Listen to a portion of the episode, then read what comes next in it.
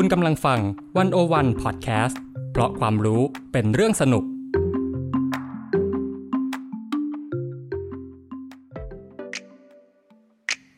One-O-One In Focus เจาะไฮไลท์เด่น เศรษฐกิจสังคมการเมืองทั้งไทยและเทศโดยกองบรรณาธิการ The One-O-One dot World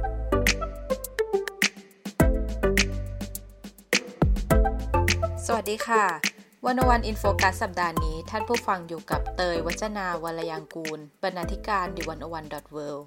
และผมเบนวงพันธ์อมรินทร์เทวากองบรรณาธิการดีวันวันดอทเวครับ ค่ะ ท่านผู้ฟังคะหนึ่งในการเปลี่ยนแปลงครั้งใหญ่ของมนุษย์ในหน้าประวัติศาสตร์เนี่ยคือการปฏิวัติอุตสาหกรรมค่ะ ซึ่งมนุษย์เนี่ยได้เริ่มนำนวัตกรรมแล้วก็เทคโนโลยีใหม่ๆเนี่ยเข้ามาใช้ จนนำไปสู่การเปลี่ยนแปลงทางด้านการเมืองเศรษฐกิจและสังคมค่ะ แล้วพอเข้าสู่ศตวรรษที่ 21 นะคะวลีคำว่า การปฏิวัติอุตสาหกรรมครั้งที่4เนี่ยก็อุบัติขึ้นมาบ่งบอกว่าเรากำลังเข้าสู่โลกที่เทคโนโลยีเนี่ยเข้ามามีบทบาทในทุกมิติของชีวิตมนุษย์ ทั้งเทคโนโลยีที่เรามีอยู่แล้วนะคะแล้วก็รวมถึงเทคโนโลยีใหม่ ๆ อย่าง AI ยานพาหนะไร้คนขับ หรือว่า Internet of Things ค่ะ การปฏิวัติอุตสาหกรรมครั้งที่ 4 เนี่ย ก็บีบให้ทุกภาคส่วนต้องปรับตัวเข้ากับกระแสทานที่เกิดขึ้นนะคะ รวมไปถึงกระบวนการยุติธรรมค่ะ ซึ่งกระบวนการยุติธรรมเนี่ยมันก็เกี่ยวข้องกับชีวิตมนุษย์อย่างแนบแน่นนะคะ เราก็เริ่มเห็นการเอา Big Data มาช่วยการทำข้อมูลเพื่อป้องกันอาชญากรรม หรือว่า AI ที่เข้ามามีบทบาทในการตัดสินคดี แล้วก็การทำงานของตำรวจนะคะ สิ่งเหล่านี้มันก็นำไปสู่คำถามอื่นๆนะคะ ทั้งเรื่องความเหมาะสมในการใช้เทคโนโลยี หรือว่าสมดุลระหว่างความมั่นคง แล้วก็ความเป็นส่วนตัวของประชาชนค่ะ One-O-One In Focus สัปดาห์นี้นะคะ ก็เลยจะมาชวนคุยกันเรื่องเทคโนโลยีในกระบวนการยุติธรรม โดยเราจะมองผ่านผลงานของ Spotlight Justice Next Version อัปเกรดระบบยุติธรรมสู่เวอร์ชันอนาคตนะคะ ซึ่งเป็นผลงานในความร่วมมือของ One-O-One กับสถาบันเพื่อการยุติธรรมแห่งประเทศไทยหรือ TIJ ค่ะ ซึ่งเป็นผลงานที่เผยแพร่ในช่วงเดือนที่ผ่านมานะคะ โดยวันนี้นะคะเรามีงาน 3 ชิ้นที่จะหยิบมาคุยกันนะคะ ชิ้นแรกเนี่ยชื่อ The Future of Justice เปิดโฉมหน้ากระบวนการยุติธรรมเวอร์ชันดิจิทัล เขียนโดยคุณกานต์ธีราภูริวิกรัยค่ะ ชิ้นที่ 2 พลิกโลกกระบวนการยุติธรรม ภายใต้กำมือ AI และบล็อกเชน เขียนโดยเบน วงพันธ์อมรินเทวานะคะ แล้วก็ชิ้นที่ 3 อัปเกรดเดินจำใหม่สู่เวอร์ชันปลอดภัย และไฮเทคกว่าที่เคย เขียนโดยอ้ายภาวันธนาเลิศสมบูรณ์ค่ะ ค่ะ ซึ่งวันนี้นะคะเบนก็จะมาคุยกับเรากันนะคะ ค่ะเบนค่ะสำหรับในศตวรรษที่ 21 เนี่ยมันมีเทคโนโลยีอะไรใหม่ ๆ ที่ถูกนำมาใช้ในกระบวนการยุติธรรมบ้างคะที่น่าสนใจค่ะ ครับโอ้โหจริง ๆ ถ้าให้ไล่จะเยอะมากเนาะในช่วงเวลานี้ คืออย่างที่บอกว่าคือไอการปฏิวัติเทคโนโลยีในช่วงนี้มันกระทบไปทุกภาคส่วน แล้วก็เรื่องของระบบยุติธรรมมันก็เลี่ยงไม่ได้อะครับเนาะทุกวันนี้เราก็จะได้เห็นภาพของผู้พิพากษาที่เป็น AI หรือว่าภาพของตำรวจที่เป็นหุ่นยนต์อะไรเงี้ยซึ่งบางทีเราอาจจะรู้สึกว่าเออมันเหมือนกับหนังไซไฟที่เราดูตอนเด็กดูเป็นโลกอนาคตเนาะใช่แบบหนังนิยายไซไฟแต่ทุกวันนี้มันเกิดขึ้นจริงแล้วอะ่ะนะครับ คือเออแต่คราวนี้คือแน่นอนว่าการใช้เทคโนโลยีเนี่ยโอเค เป็นเรื่องที่ดีครับ แต่ว่าด้วยความที่ว่ามันเป็นเรื่องของระบบยุติธรรมเนี่ย มันมีความละเอียดอ่อนของมันอยู่อะ ใช่ไหมมันมีความเชื่อมโยงกับเรื่องจริยธรรมมีความซับซ้อนอะไรของมันอยู่ คราวนี้เรื่องของการใช้เทคโนโลยีเนี่ยมันจะต้องรอบคอบมาก มันจะต้องคิดหลายชั้นเลยว่า ถ้าเอามาใช้เนี่ย มันจะใช้ยังไง มันจะใช้ได้ระดับไหน มันต้องคิดเยอะมากก่อนที่จะใช้นะครับคราวนี้ก็เลยจะพาไปดูเนาะบทความหลักๆสามบทความเนี่ย อันแรกก่อนนะครับ อันแรกเนี่ยเป็นเรื่องของ The Future of Justice นะครับ เปิดโฉมหน้ากระบวนการยุติธรรมเวอร์ชันดิจิตอลของน้องไม้นะครับ บทความนี้จะเป็นพูดถึงภาพรวมก่อนอ่าเป็นภาพรวมก่อนที่จะไปอ่านบทความอื่น ๆ ว่าอ่าในภาพรวมของการนำนวัตกรรมมาใช้ในกระบวนการยุติธรรมเนี่ยมันไปถึงไหนแล้ว แต่ละภาคส่วนทั้งเรื่องของศาลเรื่องของตำรวจเรื่องของเรือนจำอะไรต่าง ๆ เนี่ยเขาใช้กันยังไงบ้างนะครับก่อนที่จะไปอ่านบทความอื่น อันนี้จะพูดถึงบทความนี้ก่อน อันแรกก่อนอันแรกสุดเลยที่บทความนี้พูดถึงก็คือเรื่องของตำรวจ อืมอ่า อ่า คือคราวนี้ตำรวจเนี่ยเวลาเรานึกภาพตำรวจเนี่ยคืออาวุธของเขาเนี่ย เราจะนึกถึงปืนอะไรต่างๆใช่ไหมเป็นอาวุธที่อ่าใช้ควบคุมอะครับ เป็นปืนเป็นกุญแจมืออะไรต่าง ๆ เหล่านี้แต่คราวนี้มันจะมีอาวุธอีกอย่างหนึ่งที่คนมักจะลืม คืออะไรรู้ไหมคือข้อมูลข้อมูลเนี่ยจริงๆเนี่ยตำรวจอะ ถ้ามองลึกๆของอาชีพเนี้ยครับ เป็นอาชีพที่ต้องทำงานกับข้อมูลเยอะมาก ใช่ไหมอลองนึกภาพว่าเวลาที่เรานึกไม่ถึงเลยเนอะใช่ไหมเป็นสิ่งที่เราไม่นึกมาก่อนคราวนี้คือ นึกภาพครับเวลาที่สมมติเขาจะสืบสวนสอบสวนคดีอะไรบางอย่างอะสิ่งที่ทำให้เขาสามารถรู้รู้ว่าใครเป็นผู้ร้ายใครอะไรอย่างเงี้ย ก็คือข้อมูล ใช่ไหมอ่าดูประวัติอาชญากรรมอาจับผู้ร้ายมาแล้ว ก็ต้องไปย้อนดูว่าคนนี้เคยก่ออาชญากรรมอะไรมาก่อน หรือว่าไปก่ออาชญากรรมอันนี้มามันมีพยานหลักฐานมีอะไรต่างๆเนี่ยเนี่ยมันมีข้อมูลอะไรที่มันเยอะมากนะครับคราวนี้ไอ้กุญแจสำคัญที่ทำให้การสืบสวนสอบสวนคดีต่างๆ มันสำเร็จเนี่ยก็คือ การมีข้อมูลที่เยอะมากพอ ใช่ไหมถ้าข้อมูลยิ่งเยอะก็จะยิ่งดีครับอ่าคราวนี้พอมีข้อมูลเนี่ยคือข้อมูลอย่างที่เรารู้กันเนี่ยข้อมูลมันจะกระจัดกระจายมากบางทีอยู่ตรงนู้นตรงเนี้ยอ่ามันจะไม่ได้อยู่ที่เดียวกันเนาะคราวนี้วิธีการที่จะทำให้ การใช้ข้อมูลมันมีประสิทธิภาพเนี่ยก็คือต้องมีการจัดเก็บข้อมูลที่มันดี ใช่ไหมครับ มันต้องอมีการเอาข้อมูลเนี่ยมาอยู่ในที่เดียวกันให้ได้เนี่ย แล้วก็ทำให้มันอยู่เป็นระเบียบระบบเนาะแล้วมันก็จะง่ายต่อการที่จะเอาข้อมูลมาใช้อะครับ สมัยนี้มันก็จะมีเทคโนโลยีที่เอามาช่วย อย่างถ้าเป็นเมื่อก่อนก็จะเป็นการเก็บเอกสารใส่แฟ้มอะไรพวกนี้เนาะซึ่งก็หาไม่เจอ ก็จะเป็นแนวนั้นใช่ก็จะหาไม่เจอ คือแบบว่า เออ มันก็จะแฟ้มนู้นแฟ้มนี้เดี๋ยวอยู่ลิ้นชักนู้นลิ้นชักนี้ บางทีต้อง ไปเอาข้อมูลที่อยู่จากหน่วยงานอื่นอะไรเงี้ยครับเนี่ยข้อมูลตัวนี้มันจะเยอะคราวนี้พอมันมีระบบคอมพิวเตอร์เข้ามามีพวกอินเทอร์เน็ตอะไรต่างๆเข้ามาเนี่ย มันก็จะช่วยในเรื่องนี้ได้เยอะอืมมันมีเทคโนโลยีอะไรเป็นการเฉพาะไหมที่เราใช้จัดการข้อมูลของตำรวจเนี่ยอ่าครับ อย่างทุกวันนี้เราจะมีคำว่า Big Data ใช่ไหมครับก็คือว่ามันเป็นการเก็บข้อมูลที่เป็นคลังขนาดใหญ่เนาะซึ่งข้อมูลตรงนี้ก็จะมีการเชื่อมโยงกัน คือนอกจากว่าเอาโอเค ตำรวจมีข้อมูลตัวเองแล้วเนี่ย มันก็จะมีการเชื่อมโยงข้อมูลกับหน่วยงานภายในหน่วยงานภายนอกอีกนะครับ คือแทนที่ว่าถ้าเป็นเมื่อก่อนเนี่ยเราต้องไปค้นหาแฟ้มเอกสารใช่ไหมอยู่แฟ้มไหนแฟ้มไหนอะไรเงี้ยอยู่ลิ้นชักไหน แต่ทุกวันเนี้ยเราสามารถดึงข้อมูลมาได้จากระบบคอมพิวเตอร์ ก็คืออะแค่พิมพ์คลิกเข้าไปพิมพ์ search engine อะไรเข้าไปเนี่ย ข้อมูลก็จะขึ้นมาให้เรา ซึ่งมันมันก็จะง่าย ใช่ไหมครับ มันก็ทำให้การการค้นหาข้อมูลแล้วแล้วคราวนี้เรื่องของการ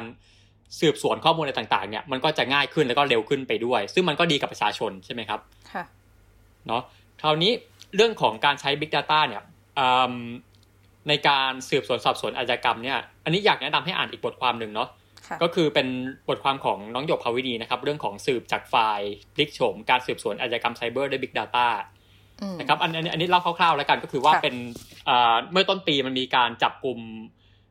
คดีของเป็นเป็นอาชญากรที่เผยแพร่ภาพอนาจารของเด็กบนโลกออนไลน์ครับในเนเน่โมเดลลิ่งเมื่อต้นปีนี้เองคราวนี้บางคนจะเห็นข่าวแต่คราวนี้อาจจะไม่รู้เบื้องลึกเบื้องหลังคราวนี้บทความนี้คือน้องหยกเขาไปสัมภาษณ์ทาง DSI มา ว่าอะเบื้องลึกเบื้องหลังการสืบสวนมันเป็นยังไง ซึ่งแบบพอเราฟังแล้วมันก็เออมันก็น่าทึ่งเฮ้ยมันไปขนาดนี้แล้ว คือว่า ตอนแรกเนี่ย คดีนี้มันเริ่มจากภาพภาพเดียว ภาพอาจารย์ภาพเดียว สุดท้ายแล้วด้วยการพยายามหาตัวคนร้ายครับพยายามเชื่อมโยงข้อมูลจากภาพเนี้ยเชื่อมโยงว่าภาพนี้ไปกระจายกระจายไปที่ไหนมันเชื่อมโยงกับภาพไหน มันก็คือเป็นการใช้ Big Data ซึ่งขนาดใหญ่มาก แล้วอีกอย่างหนึ่งคืออย่างที่บอกคือ ด้วยความที่ว่ามันอยู่บนเว็บไซต์อะคราวนี้โลกออนไลน์มันมันไม่มีพรมแดนใช่ไหมครับ มันก็เลยต้องเชื่อมข้อมูลกันจากหลายประเทศทั่วโลกมาก เนี่ยเดี๋ยวมีออสเตรเลียเดี๋ยวอะไรเงี้ยคือแบบมันมันเป็นอันนี้เป็นภารกิจที่เรียกว่าเป็นระดับโลกเลยก็ว่าได้ครับคราวนี้เรื่องของการใช้ Big Data เนี่ยตรงนี้มันมันกลายเป็นว่ามันกลายเป็นกุญแจสำคัญที่ช่วยให้สุดท้ายแล้ว DSI ของไทยเนี่ยสามารถตามจับตัวอาชญากรได้ ซึ่งเป็นเครือข่ายดังระดับโลกเลย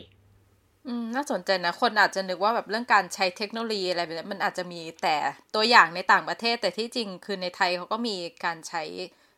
ล่องลอยในโลกดิจิทัลเนี่ยเข้ามาสืบสวนคดีแบบนี้เกิดขึ้นแล้ว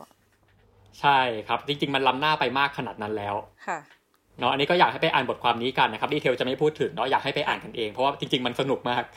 นะอยากให้ไปอ่าน detail กันเองนะครับคราวนี้นอกนอกจากเรื่องของการสืบสวนสอบสวนอาชญากรรมเนี่ยคือการมีข้อมูลที่ดีมันจะมีประโยชน์อีกอย่างหนึ่งตรงที่ว่า คือมันช่วยในการป้องกันได้อะคือป้องกันสิ่งที่จะเกิดในอนาคตได้ด้วยนะครับ อย่างเช่นว่าบางทีข้อมูลเนี่ย ถ้าเกิดว่าบางทีเราดูดีๆ บางทีเราเอาข้อมูลมาเรียงกันนะครับ บางทีตำรวจเนี่ยอาจจะมองเห็น pattern อะไรบางอย่างจากข้อมูลชุดหนึ่ง อย่างเช่นว่าสมมุติว่าพื้นที่บริเวณเนี้ยมันมีแนวโน้มที่มันจะเกิดอาชญากรรมแบบนี้ในเวลานี้อ่าคราวนี้มันมันจะทำให้ตำรวจบางทีสามารถคาดเดาได้ครับว่า อ่าพอในพื้นที่นี้เวลานี้เนี่ยมันมีแนวโน้มที่มันจะเกิดเหตุร้ายแบบนี้แบบนี้เกิดขึ้น เนี่ยตำรวจเขาก็จะไปป้องกันได้ทันท่วงทีแบบว่าอาจจะส่งตำรวจไปลาดตระเวนไปสอดส่องในเวลานี้ในสถานที่นี้โดยเฉพาะได้อะมันก็ช่วยป้องกันได้อะไรเงี้ยมันก็เป็นประโยชน์ของข้อมูลอย่างหนึ่งบางคนอาจจะสงสัยว่า เอ๊ะแบบอย่างย่านที่เกิดอาชญากรรมอย่างเงี้ยตำรวจก็น่าจะรู้อยู่แล้วหรือเปล่า เทคโนโลยีมันเข้ามาทำอะไร เทคโนโลยีมันเข้ามาทำอะไรใช่ไหมครับ คือว่าเอ่อคือบางบางบางทีข้อมูลที่มันกระจัดกระจายบางทีตอนแรกเราเราอาจจะอาจจะทำให้เราเราไม่ได้เห็นแพทเทิร์นของมันชัดเจนนะเนาะ นะครับแต่คือบางทีบางทีการมีเทคโนโลยีเนี่ยบางทีมันช่วยให้มันเอาข้อมูลต่างๆ ครับ มันมาเชื่อมโยงมันมาปฏิปต่อกันได้อะอืมคือถ้าเป็นคนมันก็อาจจะมีเรื่องการคิดไปเองหรือเปล่าเออใช่ด้วยส่วนหนึ่ง ย่านนี้มีคนแบบนี้อยู่น่าจะเกิดอันนี้มากทั้งทั้งที่จริงแบบอาจจะกรรมมันเกิดเยอะในอีกที่หนึ่งอะไรแบบนี้หรือเปล่าครับ คือคราวนี้โอเคคนคิดไปเองก็มีแต่ว่าคราวนี้ถามว่า การใช้เทคโนโลยีเนี่ยมันจะแม่นยำเสมอไปไหมจริง ๆ มันก็ไม่เสมอไปนะมันก็มีมีข้อเสียของมันเหมือนกันก็คือว่า คืออย่างที่บอกคือข้อมูลที่ตำรวจมีครับบางทีมันอาจจะไม่ครบถ้วนหรือว่ามันอาจจะขาดตกบกพร่องอะไรไปบ้างอะซึ่งคราวนี้พอข้อมูลที่มันมันไม่สมบูรณ์เนี้ยบางทีพอมันประมวลผลออกมาครับ มันก็จะประมวลผลบางทีมันไม่มันไม่ถูกต้องก็มีเออแล้วบางทีข้อมูลตรงนี้มันไป misleading อะครับ คือแบบว่าบางทีตำรวจเขาใช้ข้อมูลตรงเนี้ยอะไปไป ไปค้นพื้นที่ตรงนี้ไปเวลานี้อะไรเงี้ยซึ่งบางทีมันไม่ถูก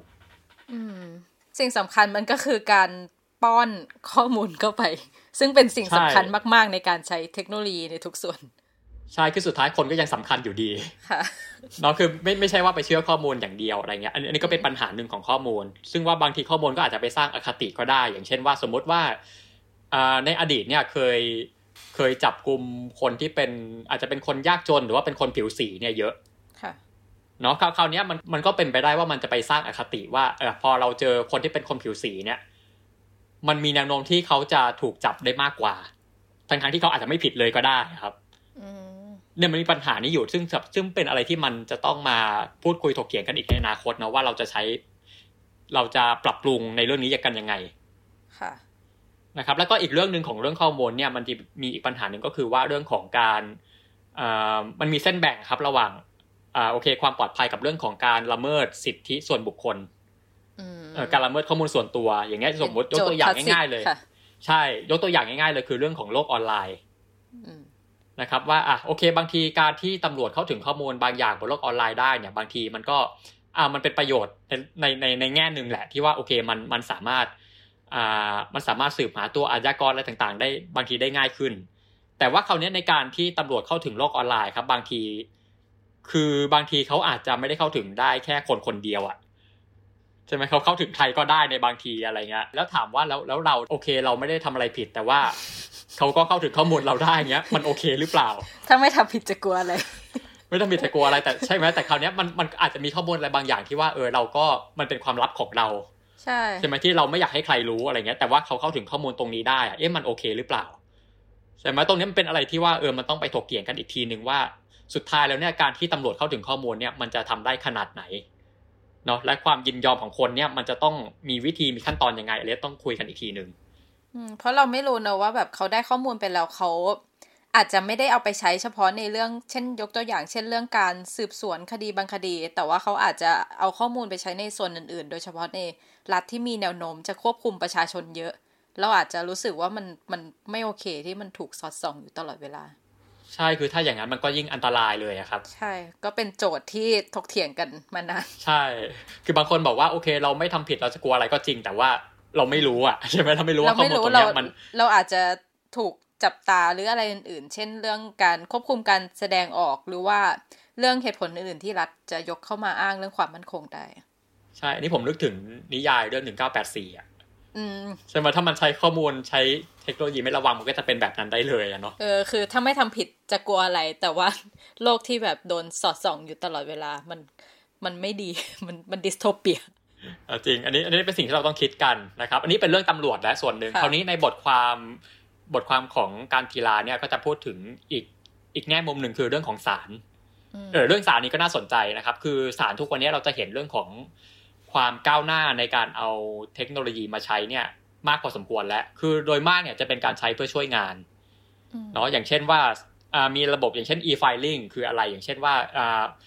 สมมุติเราเนี่ยเรามีคดีความกันสมมติผมกับผมกับพี่เตยเนี่ยมีคดีความกันอยากจะฟ้องร้องกันอะไรเงี้ยต่อไปเนี่ยผมอาจจะไม่ต้องไปยื่นเรื่องที่ศาลแล้วไม่ต้องเดินทางไปศาลไม่ต้องตีค่าแท็กซี่อะไรไปศาลแล้วเนาะประหยัดเงินประหยัดเวลาไปคราวนี้วิธีการคืออะไร คือเราสามารถที่จะยื่นเอกสารเนี่ย ผ่านทางออนไลน์ได้อืม ก็ฟังดูฟังดูดี ใช่มันมันช่วยประหยัดเงินประหยัดเวลาอะไรไปได้เยอะระดับหนึ่งนะครับเนี่ยเนี่ยอันนี้เป็นตัวอย่างของการที่ศาลเอาเทคโนโลยีมาใช้ รวมถึงตอนนี้มันก็จะล้ำไปอีกขั้นหนึ่งตรงที่ว่าอ่าอย่างเวลาที่เราไปไต่สวนนะครับ เวลาที่ศาลจะไต่สวนเราเนี่ยคือปกติแล้วอะคือโอเคคู่ความสมมติผมกับพี่เตยเป็นคู่ความกันเนาะเราก็นั่งอยู่ในศาลกันนั่งอยู่คนละฝั่งกันใช่ไหมเป็นโจทย์เป็นจำเลยอะไรเงี้ย แล้วก็ตรงกลางบัลลังก์เนี่ยก็จะมี ผู้พิพากษานั่งอยู่เนาะแล้วก็มีทีมงานอะไรต่างๆ นานาเนี่ยนะครับเนี่ยภาพที่เราคุ้นเคยจะเป็นแบบนั้น แต่ทุกวันเนี้ยมันมันเป็นภาพที่มันแปลกไปคือว่า ผมกับพี่เตยเนี่ยไม่ต้องไปศาลแล้วอะแล้วทำยังไงใช่ไหมทุกวันนี้เรามีเทคโนโลยีที่เป็นวิดีโอคอลอะอืมซึ่งคนก็ใช้ทั่วไปอยู่เนอะใช่ผมกับพี่เตยเนี่ยต่างคนต่างอยู่บ้านได้เออแล้วก็ศาลเนี่ยก็โอเค อาจจะอยู่ที่ศาลเนาะแล้วก็ต่างคนเนี่ยต่างวิดีโอคอลกันเข้ามา เนี่ยแล้วศาลก็จะไต่สวนเราหรือว่าอ่านคำพิพากษาเนี่ยก็คือผ่านวิดีโอคอลเนี่ยอาจจะเป็นซูมหรือ หรือ Skype หรือต่างๆ ก็ตามเนี่ยนะครับอันนี้โลกมันไปถึงขั้นนี้แล้วนะครับและโดยเฉพาะอย่างยิ่งในช่วงนี้เป็นช่วงโควิดนะครับ ซึ่งคนก็ระวังเนาะเรื่องของการเดินทางไปไหนมาไหนอะไรเงี้ย ตอนนี้ศาลก็จะเริ่มเอาเรื่องของการไต่สวนออนไลน์เนี่ยมาใช้กันมากขึ้น อืมคือนอกจากเรื่องโรคระบาดแล้วว่ามันน่าจะมีส่วนในคดีที่มันมีความ เปราะบางหรือละเอียดอ่อนนะเช่นคดีเกี่ยวกับอาชญากรรมทางเพศ หรือว่าความรุนแรงในครอบครัวอะไรแบบเนี้ยที่คนอาจจะรู้สึกดีมากกว่า ถ้าไม่ต้องเจอตัวกันจริง ๆ อ่าใช่ อันนี้เป็นประเด็นนะครับ อันนี้ก็เป็นประเด็นหนึ่งเท่านี้เอ่อเรื่องของการไต่สวนออนไลน์อะไรต่างๆ เนี่ยมันมันมีประเด็นอยู่ว่ามันขึ้นอยู่กับประเภทของคดีความด้วยเนาะคือคืออย่างถ้าเป็นคดีเล็กน้อย อย่างเช่น สมมติเป็นคดีพวกเสียค่าปรับพวกอะไรต่างๆเนี่ยโอเคคนก็รู้สึกว่าการใช้ เทคโนโลยีวิดีโอคอลอย่างเงี้ยมันก็สะดวกดีเออหรือว่าอย่างที่พี่เตยบอกเนี่ยเป็นพวกคดีที่ว่าเออเป็นมีความอ่อนไหวเนาะเรื่องของการล่วงละเมิดอะไรเงี้ย มันก็อะมันก็ช่วยได้ในส่วนนี้ แต่ว่าถ้าเป็นคดีที่มันซับซ้อนมาก โดยเฉพาะพวกคดีอาชญากรรมอ่าคดีอาชญากรรมร้ายแรงอะไรเงี้ย คนจะรู้สึกว่ามันควรจะเจอตัวกันมากกว่าเออ อันเนี้ยคือ ใช่ไหมเขารู้สึกว่าเฮ้ยแบบบางที ถ้าเกิดว่าเป็นออนไลน์บางทีมันไม่เห็นปฏิกิริยาระหว่างกันและกันอันนี้เป็นประเด็นหนึ่งอันนี้ก็น่าสนใจนะครับ อีกเรื่องหนึ่งเนี่ยคือเขาบอกเขาบอกอย่างหนึ่งว่าบางทีการที่คนที่เป็นจำเลยอะไรเงี้ย บางทีที่ถ้าเกิดว่าเขาไม่ไปศาลเขาทำผ่านออนไลน์อะคือเขาจะเขาจะไม่เห็นเขาจะไม่ได้มีปฏิสัมพันธ์กับคนที่มาร่วมฟังคดี เออคือเขาฟังคดีคนเดียวอะไรเขาถูกตัดสินโทษอะไรเขาอยู่คนเดียวอะคือเขาจะรู้สึกว่าเขาอยู่โดดเดี่ยว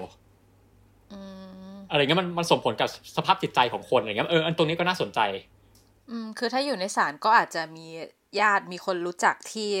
คือเขาไม่ได้ทำอะไรหรอก แต่เขามานั่งอยู่ตรงนั้นให้เรารู้สึกว่ามันมีเขาอยู่ด้วยใช่ไหมอ่าอย่างน้อยเราก็อุ่นใจบ้างใช่ไหมเรามีคนที่อยู่ข้างเราบ้างอะไรเงี้ยแต่พอเป็นออนไลน์ปุ๊บบางทีเราอยู่คนเดียวอะ ซึ่งแบบเรารู้สึกว่าเฮ้ยมันมันอ้างว้างจังอะไรเงี้ยมันเป็นปัญหาหนึ่งนะครับ แล้วแล้วเขาก็อาจจะรู้สึกว่าเออนี่มันเป็นแบบเรื่องสำคัญในชีวิตเขาอะเออถ้าเขาจะถูกตัดสินหรือมีความเปลี่ยนแปลงในชีวิตมันควรการเจอหน้ากันมันมันดูมันดูจะเป็นการเป็นพิธีกรรมเป็นการกระทำที่มันจริงจังกว่าเนาะใช่ ทุกคนให้ความสำคัญ อืมอย่างนี้ก็เป็นข้อจำกัดหนึ่งของเทคโนโลยีที่เราต้องคิดกันต่อ นะครับคราวนี้คือคือเรื่องของการใช้เทคโนโลยีเนี่ยในศาลโดยส่วนมากก็จะเป็นพวกคดีเล็กๆน้อยๆซะมากกว่านะอย่างเช่นพวกคดีทางอินเทอร์เน็ต คดีฉ้อโกงอะไรอย่างเงี้ยทางออนไลน์เงี้ยส่วนมากก็จะเป็นก็จะเป็นการใช้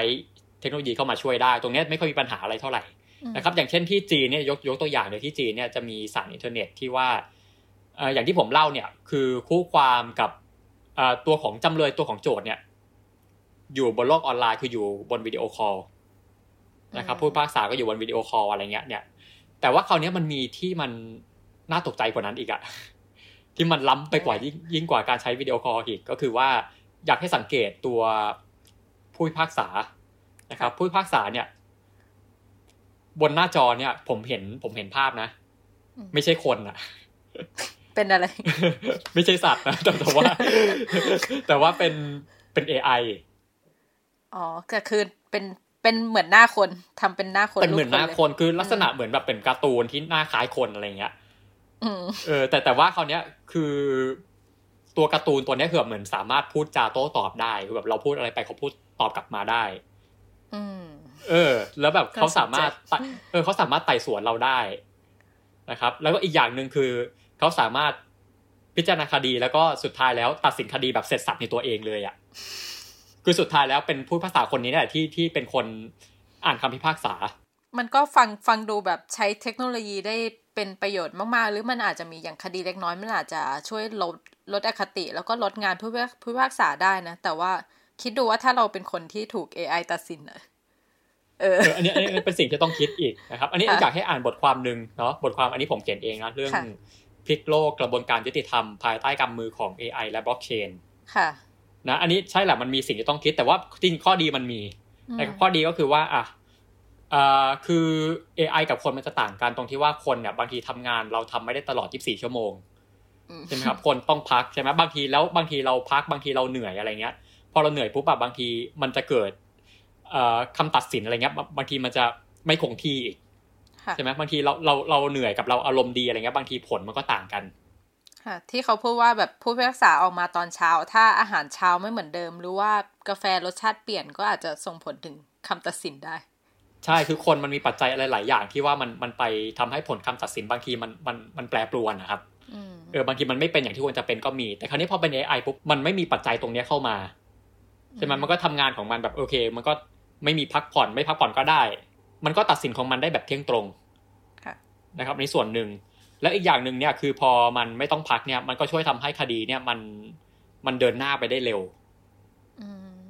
เออ มันก็เป็นประโยชน์กับคนอีกใช่ไหมคนคือความยุติธรรมที่มันล่าช้ามันก็คือความไม่ยุติธรรมอะคราวนี้พอมันเร็วมันก็จะมันก็ทำให้ความยุติธรรมเนี่ยมันมันมันมันดีมากขึ้นอ่านะครับ แต่ว่าเอ่อก็อย่างที่พี่เตยบอกว่าคือ AI มันก็มีอิชชูของมันเนาะว่าเออมันเป็นเรื่องของคนอะแล้วทำไมเราถึงให้สิ่งที่มันไม่ใช่คนมาตัดสิน อืมเราคงรู้สึกแปลกน่าดูนะที่แบบ เออคุณโดนสมมุติว่าคุณโดนโทษปรับ หรือว่าอาจจะโดนต่อให้จำคุกเล็ก ๆ น้อยๆหนึ่งเดือนสองเดือนอะแต่ก็แบบเราโดนสิ่งที่ไม่ใช่มนุษย์ตัดสินว่ะใช่นี่มันก็จะแปลกอยู่มันเป็นสิ่งที่บางทีคนอาจจะตังหิดตังหิดอยู่ว่าเอ๊ะมันมันมันโอเคไหมอะไรเงี้ยนะครับ แล้วก็อีกเรื่องหนึ่งก็คือว่าบางที AI อะถามว่าเราเราเชื่อ AI ได้จริงไหม ใช่ ใช่ไหมเพราะว่าจริง ๆ แล้ว AI มันก็ยังเป็นพึ่งพึ่งมาในช่วงเริ่มต้นของการพัฒนาครับ มันก็ยังไม่ได้แอดวานซ์ไปถึงขั้นที่ว่ามันจะแทนคนได้อย่างสมบูรณ์เนาะเพราะอย่างอย่างที่ผมบอกไปตอนแรกว่าเรื่องของอะไรก็ตามที่เป็นเรื่องของระระบบยุติธรรมเนี่ยมันมีความละเอียดอ่อนอยู่ใช่ไหมมันมีเรื่องของจิตใจอะไรเข้ามาเกี่ยวข้องด้วยอย่างบางทีเราจะตัดสินตามตัวอักษรอะไรต่าง ๆเนี่ยเป๊ะเลยบางทีมันมันไม่ได้บางมันจะมีปัจจัยต่างๆ เข้ามาเข้ามาเกี่ยวอีก เอออะไรอย่างเงี้ยซึ่งบางที AI อาจจะไม่ได้ตอบโจทย์ตรงนี้ คือเช่นอาจจะมีคนคนหนึ่งเขากระทำความผิดเล็กน้อยบางอย่าง ซึ่งผิดจริงแต่ว่าที่จริงแล้วเขาจะมีเหตุผล ที่อาจจะทำให้ถ้าผู้ผู้พิพากษาได้ฟังแล้วอาจจะช่วยลดโทษหรือว่ารอลงอาญาให้เขาใช่ไหมแต่ว่า AI ก็จะแบบเอาทำผิดใช่อีกอย่างหนึ่งคือ AI เนี่ย การที่เราป้อนข้อมูลเข้าไปอะครับ บางทีมันต้องตรงไปตรงมามากๆอะมันต้องถูกมากๆ คือถ้าสมมติเราป้อนข้อมูลไปที่แบบที่มันกำกวมอะใช่ไหมมันกำกวมมันตีความได้หลายอย่างอะไรเงี้ยบางที AI ก็จะตีผลผิดได้ ก็น่ากลัวนะซึ่งตรงนี้ต้องตรงนี้ต้องระวังมาก ใช่ ตรงนี้น่ากลัวมากเพราะว่าอย่างที่บอกคือ AI มันยังไม่ได้ไม่ได้พัฒนาไปถึงขั้นนั้นนะครับ มันอาจจะต้องอีกอีกสักหลายหลายสิบปีอะไรเงี้ยเนาะแต่ว่าตอนนี้มันมันมันยังไม่ถึงขั้นนั้นตอนนี้มันจะต้องระวังมาก เพราะฉะนั้นเนี่ยในในสารที่เขาเอา AI มาใช้ เป็นผู้พิพากษาอย่างอย่างเช่นที่จีนนะครับเขาจะเปิดอนุญาตให้คนสามารถอุทธรณ์ได้เขาจะให้อุทธรณ์ได้แล้วคราวนี้การอุทธรณ์เนี่ยคือ ก็จะไปอุทธรณ์ในศาลที่เป็นคน ไม่ใช่ AI แล้วอืม ก็ฟังดูดีนะใช่แล้วอีกอย่างหนึ่งคือในศาลชั้นต้นที่เป็น AI ตัดสินเนี่ย สุดท้ายแล้วก็ยังมีคนที่คอยคอยเช็คแอมบาลัสอีกชั้นหนึ่งอยู่ครับ คือแปลว่าเขาก็ยังไม่ได้ไว้ใจ AI มากขนาดนั้น ถือว่าเป็นช่วงทดลองใช้โดยเฉพาะคดีที่ไม่ใช่คดีใหญ่เท่าไหร่ ใช่ครับคราวนี้เรื่องของนอกจากเรื่องของศาลเนี่ย AI มันยังใช้งานเรื่องอื่น ๆได้ด้วยในเรื่องของแวดวงยุติธรรมเนาะก็คืออ่าเป็นการช่วยงานนักกฎหมายในด้านอื่น อย่างเช่นว่าทนายความอ่าอย่างเช่นเดี๋ยวนี้บริษัท law firm นี้บอกไว้เลยว่าคือหลายที่อะครับบางทีเราไปปรึกษาทนายความในบริษัท law firm อะไรเงี้ย บางทีคำปรึกษาของเขาอะในเบื้องลึกเบื้องหลังครับบางทีเขาเขาไปปรึกษา AI มาก่อน คือยังไงคือประมาณว่าเดี๋ยวนี้มันจะมีเครื่องมือบางตัวที่ว่าทนายความสามารถป้อนข้อมูลเข้าไปได้ป้อนข้อมูลเข้าไปให้ AI ปุ๊บสุดท้าย AI สามารถประมวลผลออกมาว่าอะสุดท้ายคดีนี้มันมันเอากฎหมายข้อไหนมาตีความได้เนาะหรือว่าที่ผ่านมาศาลเคยตัดสินคดีที่ผ่านๆมาว่ายังไงอะไรเงี้ย AI ก็จะประมวลผลออกมาว่าอะสุดท้ายคดีนี้ มันควรจะ ตีความอะไรไปทางไหน คือนักกฎหมายไม่ต้องไปแบบค้นข้อมูลเองเอาพิกแฟ้มคดีนี้เคยเมื่อพศนี้อะไรแบบนั้น แต่ว่าแค่ขีย์ข้อมูลเข้าไป ก็ได้เลย ใช่คือถ้าเป็นเมื่อก่อนเนี่ยทนายความจะต้องไปค้นหาอะไรกันเอง ต้องไปรีเสิร์ชกันเอง ซึ่งบางทีมันใช้เวลาเยอะ คราวนี้พอมี AI เนี่ย AI ก็จะมาช่วยงานให้ตรงนี้มันง่ายขึ้นได้มาก ซึ่งมันก็จะเป็นประโยชน์นะ เพราะว่าอย่างคือถ้าเป็นคนธรรมดาเลยเนี่ย เราจะให้ไปแบบ AI ปรึกษากฎหมายอะไรแบบเนี้ย คือมันอาจจะงงเรื่องการคีย์ข้อมูลใช่ไหมหรือว่าแบบเออ เช่นแบบองค์ประกอบของคดีเรื่องข้อความต่างๆ ซึ่งถ้าเป็นนักกฎหมายเนี่ยเขาจะรู้ว่าเขาจะใช้ยังไง ใช่นะครับ คือบางทีการใช้กับคนเนี่ยบางทีมันอาจจะยังไม่ขนาดนั้นแล้วบางทีเราจะเราจะรู้ได้ยังไงว่าเขาจะให้คำแนะนำที่ถูกต้องอะไรเงี้ย ถามว่ามีไหมทนายความที่เป็น AI ที่ใช้กับคนทั่วๆไปได้โดยตรงอะมันมีนะครับ มีเหมือนกันแต่คือแบบเป็นแอปพลิเคชันออกมาเลยอะเนาะแต่ว่าคราวเนี้ยคือด้วยความที่ว่า AI มันยังไม่ไปถึงขั้นนั้นเนี่ยเพราะฉะนั้นเนี่ยไอตัวคดีที่ทนายความ AI เนี่ยจะจะจะคุยกับคนได้เนี่ย มันจะเป็นคดีพวกอะไรที่มันจิปาถะเล็กๆน้อยๆเออคดีแบบเป็นเรื่องราวในชีวิตประจำวันอย่างเช่นว่าอะอยากจะฟ้องร้องขอคืนค่าตั๋วเครื่องบินอะไรประมาณนั้น เออ หรือว่าเราอยากจะเราเราเราอยากจะอะไรอะ สมมุติเราเราต้องไปเสียค่าปรับที่จอดรถแล้วเราเรารู้สึกว่ามันไม่เป็นธรรมอะไรเงี้ยเอออะไรต่างๆที่มันเป็นเรื่องเงินเรื่องอะไรที่มันเล็กน้อยอะครับ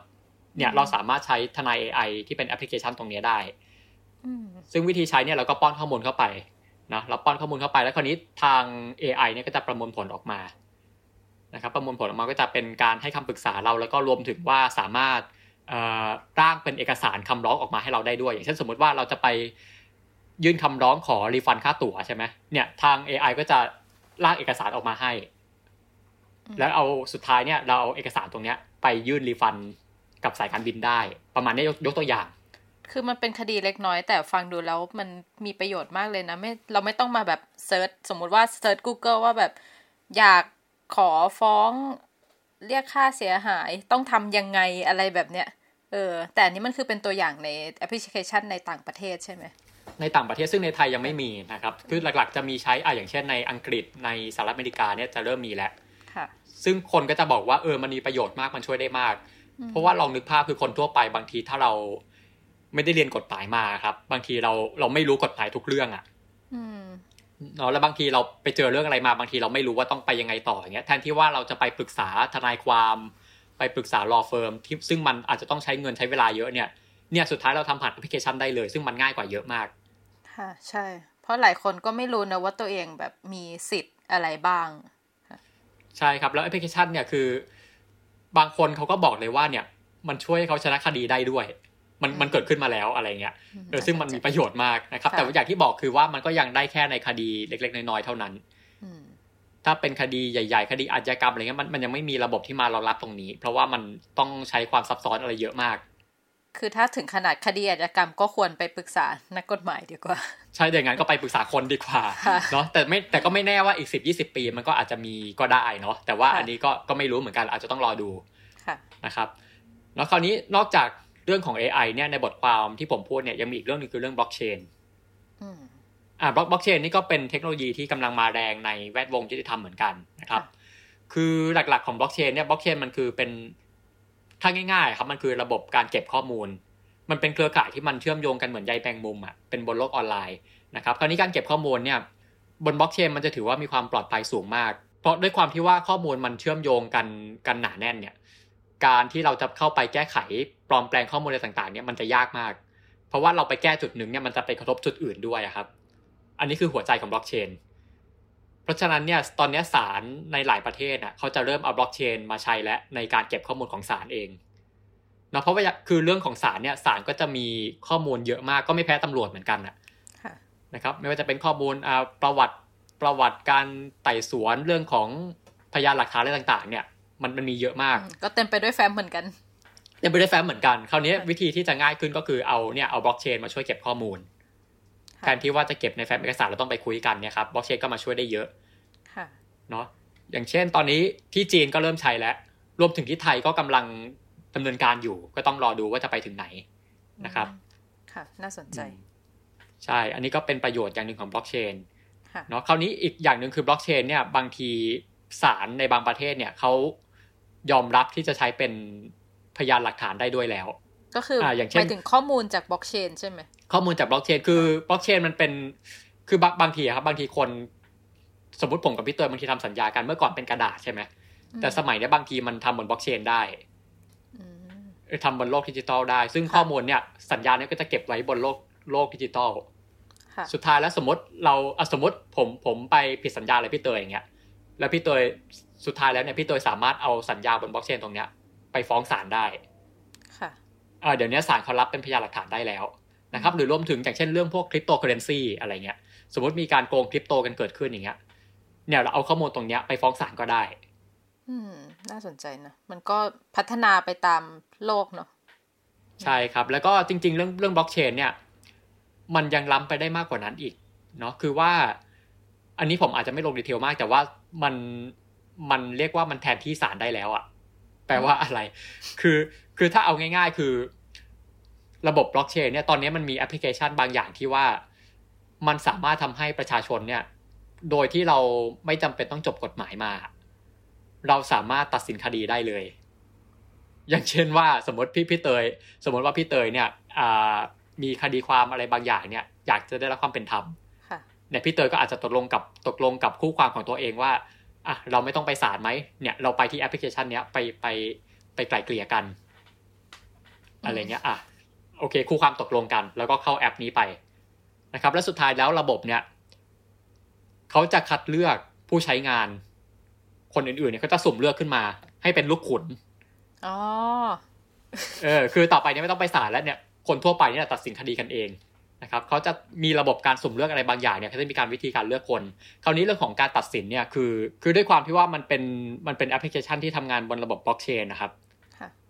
เนาะคือเรื่องของ การใช้ข้อมูลต่างๆเนี่ยมันมีความปลอดภัยสูงมาก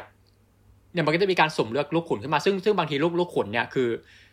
เขาจะไม่รู้ว่าใครเป็นใครเขาจะไม่รู้ว่าต่างคนที่ถูกเลือกมาเนี่ยเป็นใครบ้าง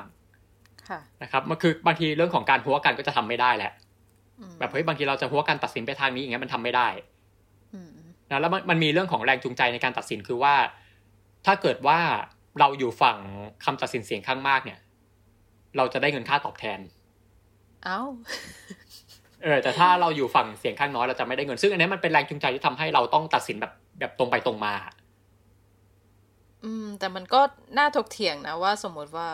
ความเห็นของเสียงข้างมาก มันก็อาจจะไม่ใช่ความยุติธรรมหรือเปล่า เช่นเรื่องการใช้ข้อมูลบางอย่างมาจูงใจอะไรแบบเนี้ย จริง ๆ อันนี้เป็นประเด็นว่า แล้วเราจะรู้ได้ไงว่าไอ้ความถูกต้องเนี่ย มันคือความถูกต้องอะไรอะ มันมันอยู่บนกฎหมายของอะไร มันอยู่บนมาตรฐานของอะไร อันนี้เป็นสิ่งที่ต้องถกเถียงกัน แล้วอีกอย่างหนึ่งคือการการที่ลูกขุนเนี่ยเป็นประชาชนที่อาจจะไม่ได้จบกฎหมายมาคราวนี้เราจะรู้ได้ยังไงว่าคนเหล่านี้เป็นคนที่เขามีความรู้ความสามารถมากพอที่จะตัดสินใช่ไหมคือคือระบบอะครับเขาจะเลือกคนมาจากการการวางเงินเดิมพันอะ คือถ้ายิ่งวางเงินมากก็จะมีโอกาสได้ขึ้นไปตัดสินมากอะไรเงี้ยเหมือนเล่นเกมเลยนะเออแต่คราวนี้มันมันจะรู้ได้ยังไงว่าคนที่ขึ้นไปตัดสินเนี่ยเขาจะมีความรู้ความเข้าใจในคดีจริง ๆ ค่ะ เออตรงนี้เป็นสิ่งที่ต้องคิดกันต่อ แต่อันนี้มันก็ไม่ได้อยู่ในกระบวนการยุติธรรมปกติเนาะเหมือนเออคนมาตกลงกันเอง แล้วคิดว่าคือถ้าผลมันออกมา ไม่โอเค มันก็อาจจะนำไปสู่ศาลจริงได้ใช่ไหม ใช่ครับ แล้วอีกอย่างหนึ่งคือเรื่องของศาลบล็อกเชนเนี่ยมันเป็นอะไรที่ว่ามันก็ยังจำกัดอยู่ในคดีเล็กน้อยค่ะโดยเฉพาะอย่างยิ่งเลยคดีที่อยู่บนโลกออนไลน์ครับแบบมีการโกงเงินอีคอมเมิร์ซมีการโกงเงินคริปโตอะไรกันเนี่ยมันจะเป็นคดีพวกนี้จะอยู่บนศาลบล็อกเชนได้ แต่ถ้าเป็นคดีแน่นอนว่าพวกคดีอาชญากรรมอะไรอย่างเงี้ยสุดท้ายแล้วศาลบล็อกเชนยังทำไม่ได้เนาะมันมันยังละเอียดอ่อนเกินไปอะสุดท้ายแล้วเราก็ยังต้องไปสารจริงอยู่ค่ะนะครับอันนี้ก็ยังเป็นข้อจำกัดของมันอยู่ นอกจากเรื่องศาลแล้วมันยังมีอีกแวดวงหนึ่งในกระบวนการยุติธรรมที่น่าสนใจก็คือเรื่องของเรือนจำอืมอ่า เรื่องของเรือนจำอันนี้อันนี้ก็ไม่พูดถึงไม่ได้นะครับ จะแนะนำบทความหนึ่งก็คือบทความของอของน้องอ้ายนะครับ ของภาวัน อัปเกรดเรือนจำใหม่ สู่เวอร์ชั่นปลอดภัย และไฮเทคกว่าที่เคยเนาะทุกวันนี้เรือนจำก็จะเอานวัตกรรมอะไรหลายอย่างเนี่ยเข้ามาใช้ เนาะเข้ามาใช้ในการช่วยควบคุมผู้ต้องหาผู้ต้องขังเนี่ยเนาะคือ แทนที่ว่าจะใช้คนจำนวนได้เยอะ หรือให้ทำงานหนักๆเนี่ยสุดท้ายแล้ว เทคโนโลยีเนี่ยมันเข้ามาช่วยทุนแรงได้นะครับโดยเฉพาะอย่างในตอนนี้มันมีโควิดเกิดขึ้นนะครับ คือบางทีก็การที่พัสดีเขาไม่ต้องไปอยู่ในเรือนจำเยอะๆหลายๆคนเนี่ยบางทีมันจะดีกว่า คืออย่างตอนนี้เราก็เห็นนะว่าแบบเออโควิดระบาดเนี่ยเรือนจำ จำนวนหลายแห่งมากที่มีการติดเชื้อโรคระบาด เพราะว่ามันเป็นที่ที่คนไปอยู่กันเยอะๆ เจ้าหน้าที่ก็เข้าออกเป็นประจำทุกวันค่ะใช่ครับ แล้วอย่างเจ้าหน้าที่เรือนจำเนี่ยคือบางทียิ่งยิ่งเข้าไปเยอะก็จะมีโอกาสเสี่ยงเยอะ บางทีเสี่ยงเอาโรคจากข้างนอกไปติดข้างใน ใช่อะไรเงี้ยบางทีเสี่ยงติดจากข้างในอะไรเงี้ยเขาก็เอานวัตกรรมตรงนี้มาช่วยงานได้ แทนที่ว่าแทนที่ว่าจะเข้าไปในเรือนจำเนี่ย บางที บางประเทศเนี่ยตอนนี้คือพัสดีหรือว่าผู้คุมเรือนจำเนี่ยสามารถ work from home ได้ สามารถดูจากทางไกลก็ได้อย่างเงี้ยก็จะมีเทคโนโลยีอย่างเช่นว่าอามีมีผู้คุมที่เป็นหุ่นยนต์ที่เป็น AI นะครับบางทีก็เป็นหุ่นยนต์ที่เป็นตัวตัวนี่แหละคือแบบเดินตรวจตาในเรือนจำเนาะคือแล้วตัวหุ่นยนต์เนี่ยก็จะมีระบบจำใบหน้าอ่าจำได้ว่าผู้ต้องขังคนไหนเป็นคนไหนแล้วถ้าเกิดว่าบางทีเขาสมมติเขาจับอะไรผิดสังเกตได้อย่างเช่นว่าสมมติ ผู้ต้องขังวันนี้ดูสีหน้าไม่ค่อยดี หรือว่าดูแบบมีแนวโน้มที่ว่าเฮ้ยจะทำอะไรไม่โอเคอะดูน่าสงสัยเลยเออน่าดูน่าสงสัยอะไรเงี้ย แบบว่าจะแหกคุกหรือว่าอาจจะฆ่าตัวตายอะไรเงี้ย บางทีหุ่นยนต์เนี่ยจะจับสังเกตสีหน้าได้หรือว่าบางทีอาจจะจับสังเกตจากคำพูดจากคำพูดอะไรบางอย่างที่ว่าเป็นคำพูดที่มีแนวโน้มผิดปกติ หรือว่าบางทีปุ๊บผู้ต้องขังคุยกันเอง มีรหัสลับอะไรบางอย่าง มีโค้ดลับอะไรบางอย่างที่ว่าเออมันมันมันมันผิดแปลกแล้วบางทีหุ่นยนต์ก็จะจับตรงนี้ได้ เออเดี๋ยวนี้มันน่ากลัวเนาะมันมันไปได้ระดับนี้แล้ว แต่เรื่องการดูแลสุขภาพจิตก็น่าสนใจนะมันอาจคือต่อให้เป็นคนจริง ๆ เราก็อาจจะตรวจจับไม่ได้หรือว่าผู้คุมอาจจะไม่ได้ให้ความสนใจว่านักโทษคนนี้มีความเสี่ยงที่จะฆ่าตัวตายอย่างเงี้ยครับคืออย่างที่เราคุยกันมาแล้วเนี่ยคือ AI มันมันอาจจะไม่แม่นยำขนาดนั้น เนาะมันก็เป็นปัญหาอย่างหนึ่งว่าเอ๊ะแล้วการที่เอา AI มามาตรวจจับอะไรเงี้ย บางทีมันมันแม่นยำจริงไหมมันถูกต้องจริงไหมอันนี้ก็เป็นสิ่งที่เราต้องต้องไปว่ากันอีกทีหนึ่งต้องไปปรับปรุงกันอีกทีหนึ่งว่าเอ๊ะบางบางทีถ้าเกิดว่าเราเอามาใช้เนี่ย มันจะใช้ได้ในระดับไหนอืมก็อาจจะต้องมีมนุษย์จริง ๆ เป็นคนใช้แล้วก็คอยประมวลข้อมูลอีกชั้นหนึ่ง ใช่ไหมใช่ครับใช่ และคราวนี้นอกจากเรื่องของการใช้หุ่นยนต์การใช้ AI ในการคุมผู้ต้องขังเนี่ยคือ คือบางทีการใช้เทคโนโลยีครับ บางทีมันไม่ใช่เพื่อควบคุมอย่างเดียว แต่ว่ามันใช้ประโยชน์ในเรื่องอื่นได้ด้วยในเรือนจำค่ะอ่าอย่างเช่นว่ามันมีการเอาเทคโนโลยีเนี่ยมาใช้เป็นทางเลือกอื่นที่แทนการคุมขังได้ด้วยนะครับ คือผู้ต้องขังเนี่ย คือโอเคอย่างที่เรารู้กันเนี่ยทุกวันนี้มันล้นคุก อย่างในไทยนี่เห็นชัดเลยพอล้นคุกปุ๊บอยู่กันในอัดปุ๊บแบบมันเสี่ยงต่อโรคโควิด เสี่ยงต่อการระบาดของโรคคราวนี้มันก็จะมีนวัตกรรมที่ว่าอะเขาทำให้คนที่ทำผิดเนี่ย ไม่จำเป็นต้องไปอยู่เรือนจำก็ได้ คืออยู่บ้านก็ได้เนาะอย่างเช่นว่าที่เราได้ยินกันเยอะก็คือเรื่องของกำไร EM อ่าเป็นกำไรข้อเท้าอะไรเงี้ยที่ว่าโอเค เราอยู่บ้านแล้วบางทีตำรวจเนี่ยก็คือโอเคก็จะ ก็จะเซอร์เวลนแต่ก็จะคอยดูว่าอะเราอยู่นอกพื้นที่ไหม ถ้าเราอยู่นอกพื้นที่ปุ๊บกำไรเอ็มก็จะส่งสัญญาณเตือนอะไรประมาณนี้นะครับ ตรงนี้ก็จะมาช่วยควบคุมได้ ซึ่งอันนี้เขาก็ไม่ใช่ว่าแบบนักโทษคนไหนก็สามารถใส่ EM แล้วออกมาข้างนอกได้เนะมันก็จะมีข้อพิจารณา เช่นว่าคนนี้เป็นนักโทษชั้นดีหรือว่าใกล้จะพ้นโทษแล้วหรือว่าต้องโดนโดนขังในคดีเล็ก ๆ น้อยๆอะไรเงี้ยเขาก็จะให้ใช้ EM ได้ ใช่ครับ คือไม่ใช่ว่าเป็นนักโทษสมมติอาชญากรต่อเนื่องให้ใช้ EM อันนี้ก็เกินไปอะ อันนี้ก็ไม่ถึงขนาดนั้น แต่ว่า EM ตรงนี้มันจะเป็นประโยชน์ตรงที่ว่าอะอย่างที่บอกคือผู้ต้องขังล้นคุกแล้ว คือบางทีผู้ต้องขังบางคนเนี่ย โอเคเขาทำผิดจริง แต่ว่ามันอาจจะไม่ใช่ความผิดที่มันมันร้ายแรงขนาดนั้นมันอาจจะไม่จำเป็นต้องไปอยู่ในคุกก็ได้ครับ คือเราแค่อยู่ที่บ้านแล้วมีการควบคุมอย่างเงี้ยแค่นั้นก็ได้เนาะมันก็จะช่วยลดปัญหาผู้ต้องขังลดคุกไปได้ระดับหนึ่ง นะครับแล้วก็อีกอีกเรื่องหนึ่งนอกจากเรื่องของการใช้ทางเลือกแทนการคุมขังเนี่ยคือนวัตกรรมเนี่ยบางทีเราใช้ในการเขาเรียกว่าในการฟื้นฟูเยียวยาจิตใจของผู้ต้องขังได้ด้วย อืมยังไง อย่างอย่างเช่นสมมุติว่าหลักๆ เลยเนี่ยคือผู้ต้องขังเนี่ย สิ่งหนึ่งที่จะเยียวยาหัวใจเขาได้ก็คือครอบครัว เขาไปอยู่ในเรือนจำเนี่ยเขาอยู่โดดเดี่ยวอะแล้วแบบไปอยู่ไปอยู่โดยที่ ไร้สารภาพเนี่ยสิ่งหนึ่งที่จะช่วยเขาได้คือครอบครัว เพราะฉะนั้นเนี่ยคือเรือนจำหลายแห่งเขาก็จะให้อะก็ให้เจอครอบครัวได้บ้างใช่ไหมแบบมีวันเยี่ยมญาติมีอะไรเงี้ย แต่ว่าพออย่างในช่วงเวลาเนี้ยบางทีมันมีเอ่อมันมีโควิดนะครับเอ่อการเยี่ยมญาติที่เรือนจำอะไรเงี้ย ตอนนี้มันยากเนาะตอนนี้เขาใช้วิธีว่าอะผู้ต้องขังเนี่ยสามารถวิดีโอคอลคุยกับญาติได้อืมซึ่งเป็นสิ่งจำเป็นเนาะที่คนเราก็อยาก จะเจอครอบครัว อยากเจอเพื่อนอะไร แม้ว่ามันจะมีอยู่ในช่วงโรคระบาดเนาะใช่ครับบางทีเราก็อยากเห็นหน้าคนที่เรารักเนาะอยากพูดคุยกันบ้างอะไรเงี้ยนะครับ ประมาณนั้นแล้วคืออีกอย่างหนึ่งคือบางทีเนี่ยเราสามารถใช้นวัตกรรมตรงนี้มาช่วยในการฟื้นฟูผู้ต้องขังได้ก่อนที่เขาจะออกสู่สังคมอ่าอย่างเช่นว่าคือหลักๆเลยเนี่ย อย่างเมื่อก่อนเนี่ยสมัยก่อนมันจะมีเรื่องของการพัฒนาทักษะความรู้ของผู้ต้องขังใช่ไหมครับมีการฝึกทักษะอาชีพฝึกงานศิลปะฝึกสารตะก้าฝึกอะไรเงี้ยนะครับ แต่ว่าจริง ๆ แล้วการฝึกพวกนั้นเนี่ยบางทีสมัยนี้มันอาจจะไม่พอแล้ว เพราะว่าอะไรเพราะว่าทุกวันนี้ความรู้หลายอย่างครับ มันอยู่บนโลกออนไลน์เออมันอยู่บนโลกดิจิทัล ซึ่งบางทีผู้ต้องขังบางคนเนี่ยเขาอยู่ในเรือนจำมา บางคนไม่ได้อยู่แค่ปีสองปีเขาอยู่มาเป็นสิบยี่สิบปีแล้วครับ แล้วลองนึกภาพ 20 ปีที่แล้วอะเทคโนโลยีมันมันมีแค่ไหนอะมันมันไม่แทบไม่มีอะไรเลยอะและทุกวันเนี้ยการที่เขาอยู่ในเรือนจำและเขาสมมติวันหนึ่ง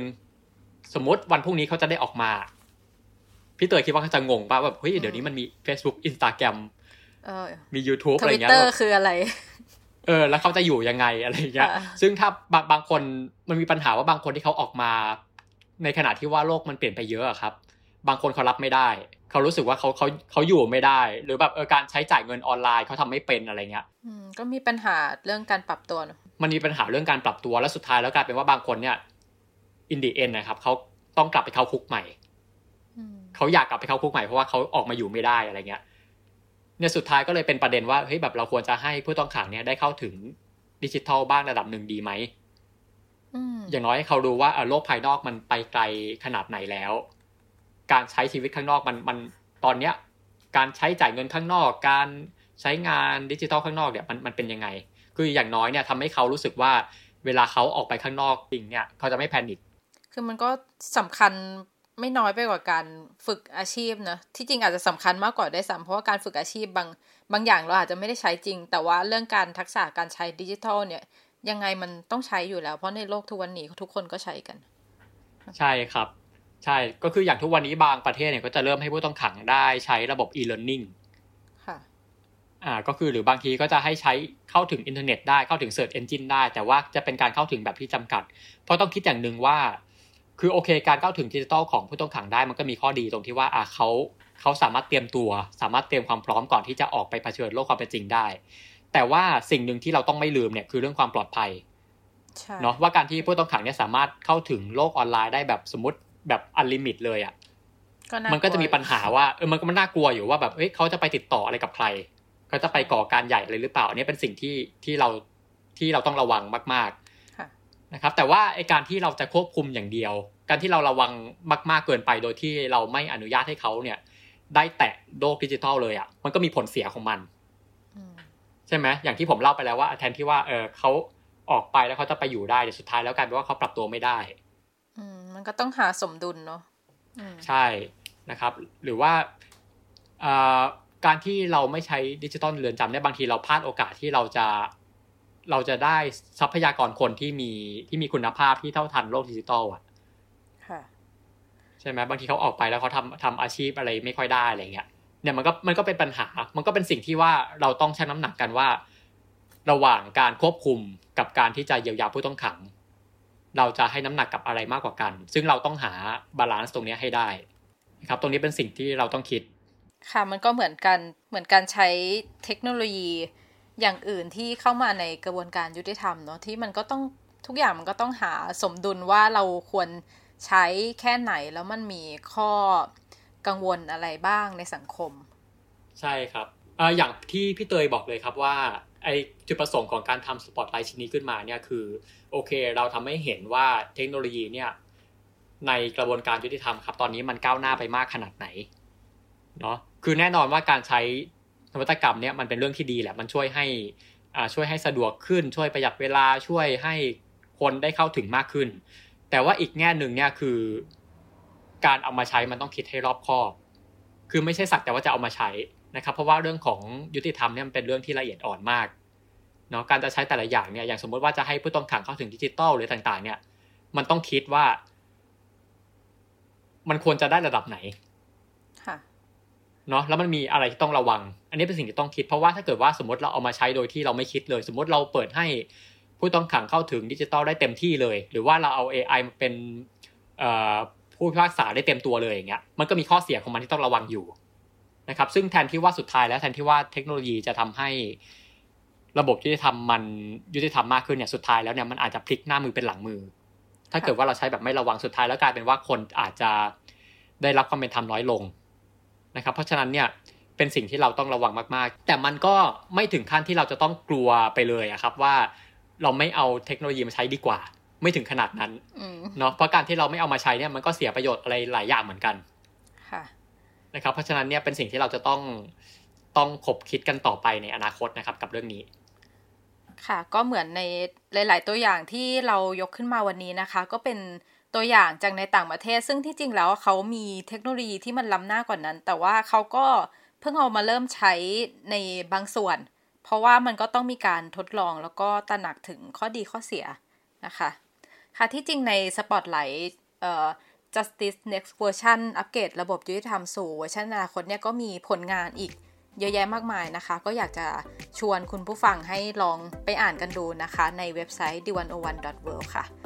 ค่ะและนี่ก็คือรายการ101 In Focus ค่ะ คุณผู้ฟังสามารถอ่านผลงาน 3 ชิ้นหลักที่เกี่ยวข้องนี้นะคะ เดี๋ยวจะใส่ลิงก์ไว้ให้ในรายละเอียดด้านล่างนะคะ แล้วก็ติดตามรายการวันวันอินโฟกัสได้ทุกสัปดาห์ทางดวนวันดอทเวเช่นกันค่ะ วันนี้ดิฉันนะคะ เตยวัจนาวรยางกูลค่ะ และผมเบนวงพันธ์อมรินเทวาครับ ค่ะ พวกเราต้องลาไปก่อน สวัสดีค่ะ สวัสดีครับ